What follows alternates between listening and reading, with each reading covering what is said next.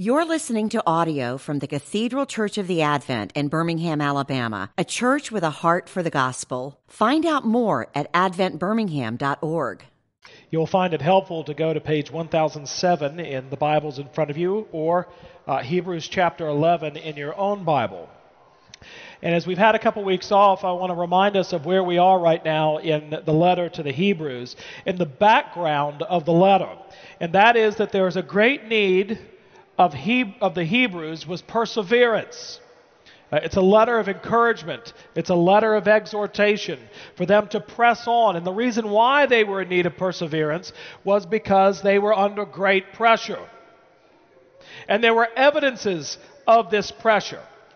And so it began to manifest itself in the lives of the Hebrews physically. If you look in chapter 12, verse 13, or chapter 12, it says, Therefore lift your drooping hands and strengthen your weak knees, and make straight paths for your feet, so that what is lame may not be put out of joint, but rather be healed. It, the Bible has a great genius for seeing the physical manifestation of depression. They were depressed people. And it began to manifest itself in their lives physically. And you've seen this in other people's lives, and you may have experienced it yourself that you're so overburdened that your body actually begins to react to the depression. Where you have drooping arms, or as the psalmist often prays, that God would what? Lift up his head. Because the burden of whatever it is that you're struggling with is so great that your body begins to be weighed down with it. The Bible understands that the physical is a mirror of the spiritual. And so it is with the Hebrews where the author even begins to talk about the physical manifestations of this depression. Or again, chapter 12, verse 15. See to it that no one fails to obtain the grace of God, that no root of bitterness springs up and causes trouble, and by it many become defiled. See, this is what can so easily happen during a time of trial, of depression or resentment sets in and a root of bitterness takes hold in your own life. And looking back at Hebrews 3, you can actually begin to see it, especially in the lives of other people. You may not be able to see it in yourself, but the moment you begin to see it in the life of someone else, whether that's through a verbal manifestation or whether through a physical manifestation, that's when you ought to pull the brother or sister aside and say, Press on. Do not harden your hearts as in the day of the rebellion in the wilderness, as Hebrews 3 quotes Psalm 95 about what happened in the Exodus. So there's an outward manifestation, but also inward turmoil that manifests itself whenever a human being is under pressure. And what the Hebrews need is endurance which is why in chapter 10 he writes, For you have need of endurance, so that when you have done the will of God, you may receive what is promised. But what is it that enables Christians to persevere under such trial and tribulation? How do you run the race with perseverance? Well, what's the answer here in chapter 11? Who said it? Right, begins with F, ends in eighth. Faith, all right. All right. Faith is what enables Christians to persevere under trial and tribulation and allows us to run the race with perseverance. And so, as I said before, for you have need of endurance, so that when you have done the will of God, you may receive what is promised. For yet a little while, and the coming one will come and will not delay. But my righteous one shall live by faith. And if he shrinks back, my soul has no pleasure in him. But we are not of those who shrink back and are destroyed, but of those who have faith and preserve their souls. The way to go on living then is by faith that we can say we are not of those who shrink back and are destroyed, but we are of those who have faith and preserve our souls. Because as I've said before, the author of Hebrews seems to tell us that there's no middle ground in the Christian walk. You're either moving forward toward the Lord Jesus or you're moving backwards. Even when you're in sort of a middle place where you feel like I'm just not progressing, what Hebrews would tell us is that actually you're probably moving backwards. Your heart is beginning to harden. And so the al- alternative to shrinking back is believing and going on. And that can easily happen when we're under pressure, can it? Oh, we just feel crippled and we shrivel up inside. And if you're anything like me, you just want it all to go away. And even begin to live life like an ostrich. Just pretend it's not there and it'll eventually go away. I mean, I've had conversations with my wife when we've had a problem, and I said, Can you just ignore it? Right? Well, no.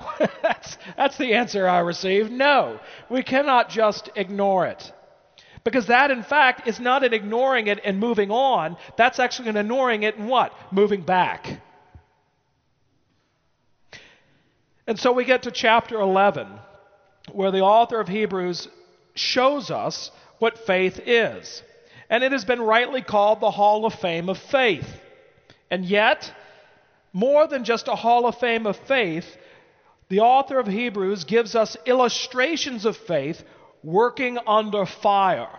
All of these people that are mentioned in Hebrews 11 are people that experienced intense stress and exhibited great perseverance. And these people were chosen for a specific reason. As Campbell Morgan said in a book about chapter 11, he entitled it The Triumphs of Faith. Right, this is a list or an illustration of people who have triumphed in faith. Look at these men of God. They went on when the only other alternative is to go back. And of course, the Hebrews were in danger of this. But rather than think of it as those Hebrews, again, what Hebrews is constantly trying to show us is this is not just a word for people in the first century who are Hebrew Christians, but for us as well, because we need to apply it also to ourselves. Many this morning here have experienced such spiritual tribulation that we have asked, can faith flourish in a situation like this? How can I possibly go on? It is in situations like these that faith actually flourishes. This is where God creates faith. He does this in the life of Abraham, who gets a lot of press here in chapter 11 and who we're going to focus in on this morning. And he does this in the life of Abraham and us in the context of trial. So if you look at chapter 11 and verse 32, this is how he wraps it up. And what more shall I say? For time would fail me to tell of Gideon, Barak, Samson, Jephthah, of David and Samuel and the prophets. This is a really good word for long winded preachers. What more shall I say? For time would fail me. Who through faith conquered kingdoms, enforced justice, obtained promises, stopped the mouths of lions, quenched the power of fire, escaped the edge of the sword, were made strong out of weakness, became mighty in war, put foreign armies to flight. Women received back their dead by resurrection. Some were tortured, refusing to accept release so that they might rise again to a better life. Others suffered mocking and flogging and even chains and imprisonment. They were stoned, they were sawn in two, they were killed with the sword. They went about in skins of sheep and goats, destitute, afflicted, mistreated, and of whom the world was not worthy wandering about in deserts and mountains and in dens and caves of the earth. And all these, though commended through their faith, did not receive what was promised, since God had provided something better for us, that apart from us they should not be made perfect. He's actually putting forward 17 illustrations of what faith looks like, but only gets to fleshing out 11 of them. And the characteristic of all of these individuals was faith, faith through trials, and God created in them this faith. Now, Abraham is the prototype of the man of faith. He's the great biblical example. But he's not only the prototype of the man of faith, He's the progenitor of every man and woman of faith. He's both an example and a father. But before we get to Abraham, we should ask the question what is biblical faith? Because chapter 11 does not provide us a definition of faith, but a description of faith. The Bible defines faith in this way faith simply means to trust, rely, or depend upon something or someone. That's what it means. And biblically speaking, this is a gift that is given to you initially by God. When you first enter into a life saving relationship with the Lord Jesus Christ, that comes, comes because God implants faith in your hearts. Isn't that funny? That God actually moves in your heart before you become a Christian. He makes the initial move and you respond to Him. You know, it's not as if all of us are seeking God and then we find Him and we say, oh, through our own volition and because I'm such a smart person, I've chosen God. But actually, God chooses you in the first instance and enables your heart to see God for who He is and you for who you are and to turn to Him in repentance and faith. But when we have this faith, this faith that we have in God can be defined as to trust, rely, and depend. Because when the eyes of our hearts are opened, we see that we have no other hope for rescue. That Jesus Christ is the way, the truth, and the life. And if God has moved in your heart, I find that I'm not troubled at all when I read from John's Gospel that Jesus is the way, the truth, and the life, and that no one comes to the Father but through him. As a Christian, I praise God that there is a way. That's a great miracle. That God actually provides a way out of our predicament, out of our death, into life through the Lord Jesus Christ. And so when we see that our only hope is in Jesus, we cast our entire lives upon Him. So when the Old Testament talks about faith, the word that is used always means leaning upon or rolling a burden upon someone.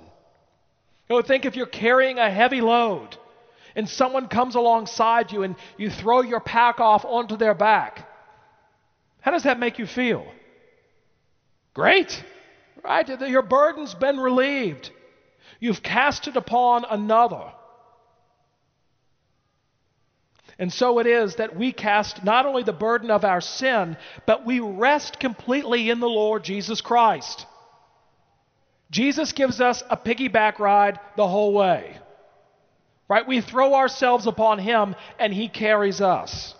That's what it means to have faith. I'm living my life completely through you, Jesus. The Westminster Shorter Catechism, uh, when asked, What is faith? responds in this way Faith in Jesus Christ is a saving grace whereby we receive and rest upon Him alone for salvation, as He is offered to us in the gospel. Faith is resting and receiving. And this is not just how faith works when we first come to the Lord Jesus Christ, but this is how the entire Christian life is lived.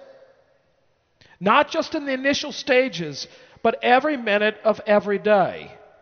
We cast upon Jesus everything. We rest upon Jesus for everything. And this is exactly what Abraham did. Chapter 11, verse 9. By faith, he went to live in the land of promise, as in a foreign land, living in tents with Isaac and Jacob, heirs with him of the same promise. Or chapter in verse 11, by faith Sarah herself received power to conceive, even when she was past the age, since she considered him faithful who has promised. Both Abraham and Sarah rested on God for their everything for their future, for Sarah giving birth to Isaac.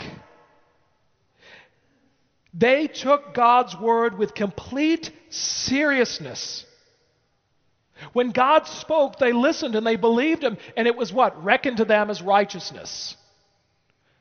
God spoke to Abraham his promises and covenanted with him when they considered when they considered God, it means that they took him at his word. Now, the perversity of the human heart is that we question whether or not what is said by others is what is meant. Have you ever had a conversation with a group of people and someone says something outlandish, and when they walk away, you look at everyone else and say, Did they really mean that? We even wonder, and we tend to speak in hyperbole, me especially, and uh, Lauren will often say, Do you really mean that? Or listen to any sermon by Paul Zahl. Do you really mean that? Or worse yet, in our day and age, when it comes to texting and email. You read the text or you read the email and you think, now what did they mean by that? What is their tone? What message are they trying to convey? Did they really mean it? We speak carelessly. We text and email carelessly. But Abraham and Sarah rested their entire life on God's word, for God means exactly what he says. And so when God says it, there's no room for, now, did he really mean it? Because that's the question that is asked by who? The enemy. Did God really say? Well, these promises came to Abraham and Sarah directly from God. God spoke to him. The promises of God come equally to us from God as well, but through Holy Scripture. This is where we rest our confidence. And this makes all the difference in how we live our lives. Do we take God at His word and do we believe that He really means it? It impacts our entire life. We face the same dilemma that Abraham faced in Ur. Are we really ready to take God and His word seriously? Is my thinking molded and formed by what God has written and by what God has said? Is this how my life is shaped? Is my life founded upon God's words? And this is an immensely important thing for you and me, as it was for Abraham. The authority of God's word is not simply an academic or intellectual issue but an issue of vast proportions, spiritually speaking, which determine the whole course of our lives. But Abraham rested on God's word. And we see in Abraham's faith that there were no limits to where he would go for God. Now, in Genesis 12, when God first speaks to Abraham and says, I want you to go out from Ur of the Chaldees and go to the place I have prepared for you, Abraham went resting on God's word and God's power. So, Abraham's faith produced an active obedience. We see this in tra- verse 8, chapter 11. By faith, Abraham obeyed when he was called to go out to a place that he was to receive an, as an inheritance. And he went out not knowing where he was going. By faith, he went out to live in the land of promise, in a foreign land. And this was a real test of faith for Abraham to leave his life in Ur behind him. Now, we might say, well, Ur, which is around modern day Iraq today, we might look and say, well, it's kind of a cruddy little place you know, middle of the desert. They didn't even have oil back then. They didn't have combustible engines and all that kind of stuff. Uh, so it really wasn't a great place. But actually, a great deal of archaeological uh, work has been done in the area of Ur. And what they found were gardens and spacious homes, balconies, things like that, that actually show that Ur was a rather advanced society, at least culturally speaking. It was a pretty nice place to live. It was great. It was not as if for Abraham it was like stay in a bad place or go to the unknown. It was, I got it pretty good right here. This is a hard place to leave. But Abraham understood that there was something more in God's call to him than economic security, social standing, and a comfortable living. God began to unsettle Abraham's heart. Abraham began to yearn, yearn for something different, something greater. God had begun to set eternity into the heart of Abraham. And that's what God does when He gets a hold of our hearts. It, it beca- they become unsettled. We're not comfortable with where we are. Not necessarily in terms of always being on the move, physically speaking, but certainly spiritually speaking. Because Abraham had been given over to God, he had consecrated his life and he repented and believed. That's really what that means, isn't it? That you're going your own way. And repentance means seeing that you're going in the wrong direction and stopping and turning in a different direction, namely the direction of God. And so he believed. Certainly, Abraham counted the cost of leaving Ur. It was certainly a testing, it was no easy decision. Not only about what he was leaving behind, but also going out into the unknown. But he obeyed because he took God at his word. Abraham's life was here at a crossroad. But you know, that's the thing about the Christian life. Was this the only crossroad that Abraham ever faced? The Christian life is not just sort of one really hard crossroad and then you think, well, I'm glad I got that out of the way. The Christian life is one crossroad, one after the other. It's not a one and done. And the question is always the same Will we listen to the Lord and take God at His word? Will we move forward or backwards and not linger? Because that's what it's like when you get to a crossroads, isn't it? In spite of GPS, we still all get lost. In fact, I think we get lost more than more with GPS because now no one has any idea where they're going. How many of you have lived in the same place for 20 years and because of GPS, you have to actually use it to get to where you want to go in the town you live in? But when you come to a place, uh, I was trying to get someplace. I was trying to get to Mountain Brook High School off of 280 the other day. Impossible. Impossible. And I kept getting to these crossroads, these intersections, and I'm trying to think now, if I go this way, what is this going to do? And, and how is this going to work? Now, what, was my option just to sit there at the crossroad? I had to make a decision, didn't I? One decision would take me closer to Mountain Brook High School, and the other decision would take me where? The wrong way. And so it is for us when we get to a crossroads. We don't have the option of just simply putting it in park and waiting. We either go the way that God tells us to go or in a different way. And this is why trust and obedience are so linked together in the Bible. Because at the end of the day, and this is certainly true of me, my disobedience is almost solely due to a lack of faith. Faith says, I am ready to take God at His word and to launch out on that basis. Now, worldly wisdom would say to Abraham as he's preparing to leave Ur, Stay where you are.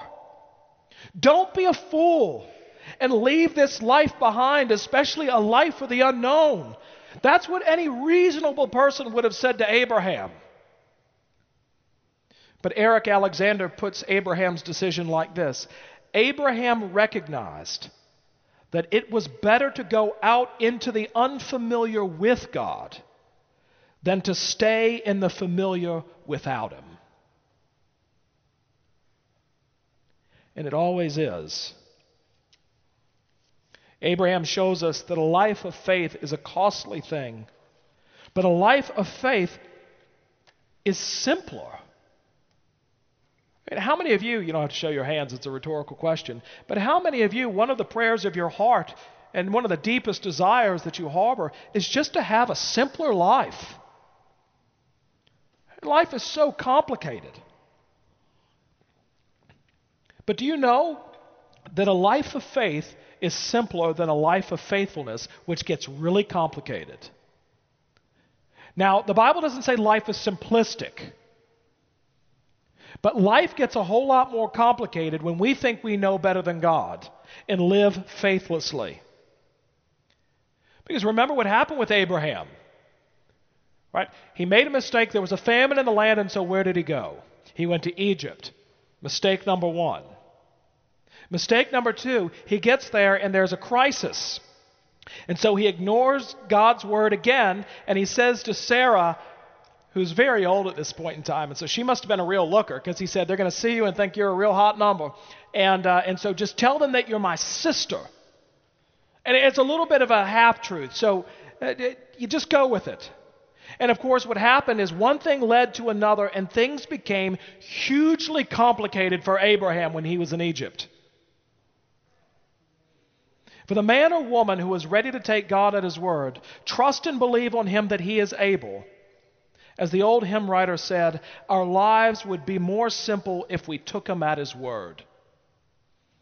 I mean, someone once told me, they said, you know, if you never tell a lie, you'll never have to remember anything again. Now, life is not easy, but we avoid the complications that disobedience brings when we live a life of faith, trusting, relying, and depending on God and listening to Him. And Lord knows, we all know this from experience. And we do see here that in the life of Abraham, faith produces obedience.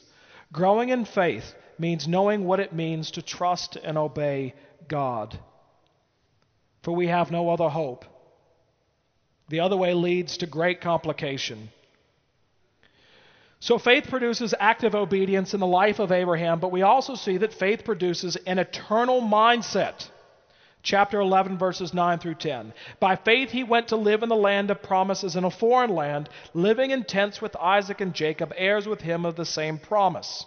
For he was looking forward to the city that has foundations, whose designer and builder is God. Well, there you have it. An eternal mindset was created in Abraham. And then he builds on it not just in 9 and 10, but he builds on it in 13 through 16 when he writes, These all died in faith, not having received the things promised, but having seen them and greeted them from afar, and having acknowledged that they were strangers and exiles on earth. For people who speak thus make it clear that they are seeking a homeland. If they had been thinking of that land from which they had gone out, they would have had opportunity to return. But as it is, they desire a better country, that is a heavenly one. Therefore, God is not ashamed to be called their God, for he has prepared for them a city. Do you see that? That when God enters into our lives, He creates a heavenly mindset in us, which is a vital element in passing through trials. He creates in us a spirit that has a detachment from this world. Now, I'm not talking about going Amish or anything like that, or simply going off into the monastery, which would have troubles of its own. But I'm talking about a healthy biblical detachment from the world. I, I wish I could, you know, somehow do. I just want the internet to crash for a week. Just a week. No one's allowed to look at Fox News or CNN or whatever it is that's going on. Even, even the Weather Channel is in on it. Right now, all these apocalyptic weather shows. But when you see this stuff and you, you enter into the political climate that plagues our country right now, does it undo you? Does it make you think, we got to do something? Well, we've got to figure this out. Uh, this is just, this is just so awful. Now, that doesn't mean that, that we don't pursue justice and we don't try to love one another. But we can easily become so wrapped up in these things that we forget that this world is not our home and that we have an eye on a heavenly city. I felt really bad the other day because we were talking about uh, trophies, and Mom found a, a, box of my old trophies in the in the basement, and she said, "Well, you need to come and get them." And I said, "Well, just toss them." She said, That doesn't sound like you. I said, Well, toss all of them except for the state championship medal. Pull that one out. And she said, Well, you really want to toss all them? I said, One day they're all going to burn. And any trophies that I have, I'm going to lay down at the feet of Jesus Christ because they're His. Now, what allows us to be able to say those types of things? We have no abiding city. Our home is in heaven. And so it's a healthy detachment. It's not a detachment that lets us go through life not caring about our neighbor or anything like that. In fact, it makes us want to care for our neighbor. You can come hear that, ser- that sermon at 11 o'clock. But we live with an eye on heaven. The promises of this world are empty, but the promises of God are the reality. What the world is offering you, what the world is offering Abraham, is empty. What God offers us is the reality. We don't belong here. And so it really doesn't matter what the world says and does. Martin Luther, one, uh, a mighty fortress is our God has been translated several ways, but I think that the best one is a safe stronghold, our God is still. And listen to what Luther wrote. And though they take our life, goods, honor, children, wife, these things vanish all. The city of God remaineth. Our true riches are in another world where moth and rust do not corrupt, and thieves cannot break in and destroy. The word for this is that we're pilgrims. We're like Abraham. We're like these mighty men of God, where we're making our way through this world, but we're pilgrims. We're not hobos or tramps. You know, I, I always find it interesting to walk around downtown and encounter people who are homeless. They're always very colorful and have amazing stories. And often I'll encounter someone passing through and I'll buy them lunch or a cup of coffee or something and engage them in conversation. And one that I recently had was pretty funny because as he was, uh, as he was talking to me about what he's going on in his life and where he might end up, he asked me, Well, where do you think I should go next? I don't know, Palm Beach, someplace like that. But see, that's just it, is that we're not tramps, we're not homeless, we're actually going somewhere. We're not aimless. A tramp wanders, a pilgrim has an eye on his city. His life is hid with Christ and God. And so, as Christians, we ought to feel a sense of homelessness. If eternity has touched your soul and invaded your heart, you feel it acutely. This is why you will never find anyone more miserable in this world than the believer who is trying to find his or her ultimate satisfaction in this world. That's the most miserable person on the face of the earth, bar none. The believer who has not set their heart on heaven will only find misery. For when grace has invaded your soul, God has spoiled, spoiled you for anything less. You find as a believer that you are more yourself in these moments when you're given over to understanding who you are in Christ and where you're going. And probably the most intense that I feel it are in those moments of worship, especially with brothers and sisters, where you get so caught up in it and you feel it, don't you? You think, this is what heaven is like. This is the reality. This is what I want to live for. This is who I am, and this is where I want to be. But we're done at 11:45. So we'll pick up next week. We'll finish up. I've got one little heading. Uh, uh, what more shall I say? For time would fail me to tell you of my last heading.